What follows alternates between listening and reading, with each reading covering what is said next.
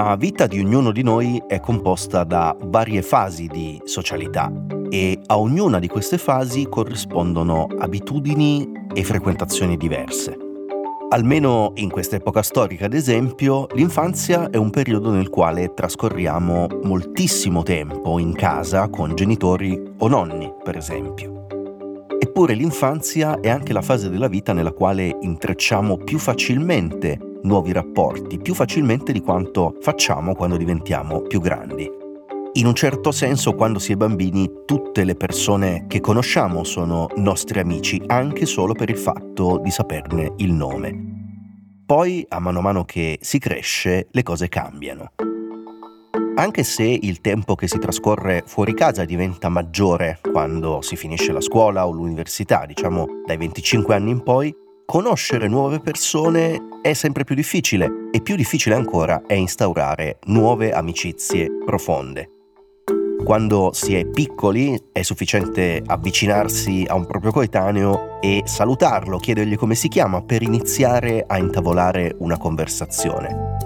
Da adulti, da grandi, invece questo è più difficile. Nella vita adulta si collezionano rapporti più superficiali, quelli con i vicini di casa, il cameriere del bar di fiducia, l'ortolano della nostra via, alcuni colleghi e colleghe, tutte persone di cui conosciamo il volto, il nome, ma non molto di più.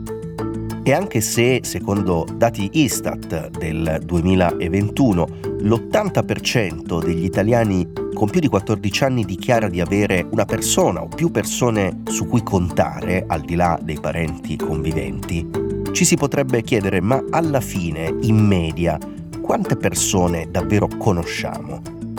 Ecco, saperlo non è semplice, però se non si può calcolare un numero esatto, si può sempre provare a fare una stima. E qualcuno in effetti ci ha provato.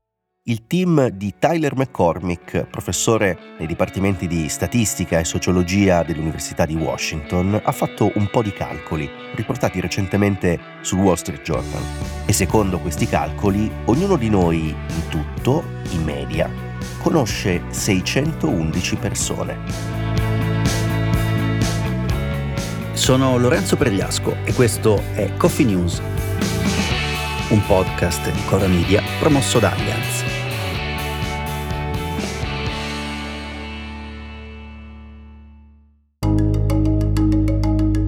Per capire come ha fatto il professor McCormick ad arrivare a stimare che ognuno di noi conosce in media 611 persone, bisogna partire da due elementi.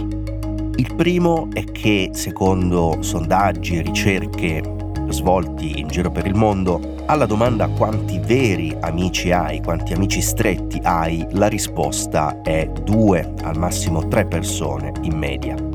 Qui parliamo di persone che si conoscono in modo più ampio, persone di cui sappiamo il nome, che conosciamo di vista, con le quali abbiamo avuto un contatto negli ultimi due anni. Il secondo elemento è il cosiddetto numero di Dunbar.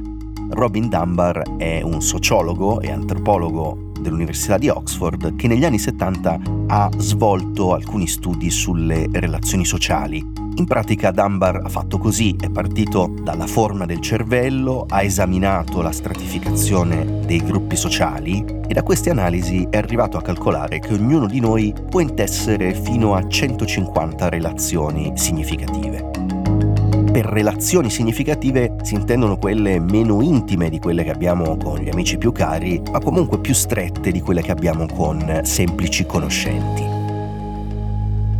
Relazioni significative sono quelle che abbiamo con persone che ci stanno magari simpatiche, che vediamo con una certa frequenza, anche se non sono le persone con cui ci confidiamo, di cui ci fidiamo, insomma le persone con cui abbiamo relazioni strette. Bene, per tornare al calcolo di quante persone effettivamente ciascuno di noi conosce, possiamo dire che dove finisce il lavoro di Dunbar comincia quello di McCormick e del suo staff. Se Dunbar infatti ha calcolato quante relazioni significative possiamo avere in quanto esseri umani, McCormick ha voluto provare a calcolare quante persone conosciamo in tutto, contando dunque anche quelle che non conosciamo davvero, quelle che magari salutiamo e poco più. Quello che è interessante è che per arrivare a una stima affidabile, McCormick ha usato la statistica e lo ha fatto applicando un modello apparentemente semplice. Ha preso un nome molto diffuso negli Stati Uniti, cioè Michael, e ha chiesto a un campione di persone quanti Michael conoscessero, partendo da un presupposto che i Michael negli Stati Uniti sono circa l'1% della popolazione. Quindi si può desumere che i Michael costituiscano in media l'1% dei conoscenti per un cittadino statunitense. In via teorica e molto semplificata, quindi chi conosce un solo Michael conoscerà 100 persone, chi ne conosce 10 ne conoscerà 1000 e così via. La ricerca è stata ripetuta poi anche con altri nomi come Stephanie, Robert, David e Jennifer e i risultati sono stati sempre simili Qui da noi l'esperimento si potrebbe ripetere usando nomi come Andrea, Luca, Anna o Laura, per capirci.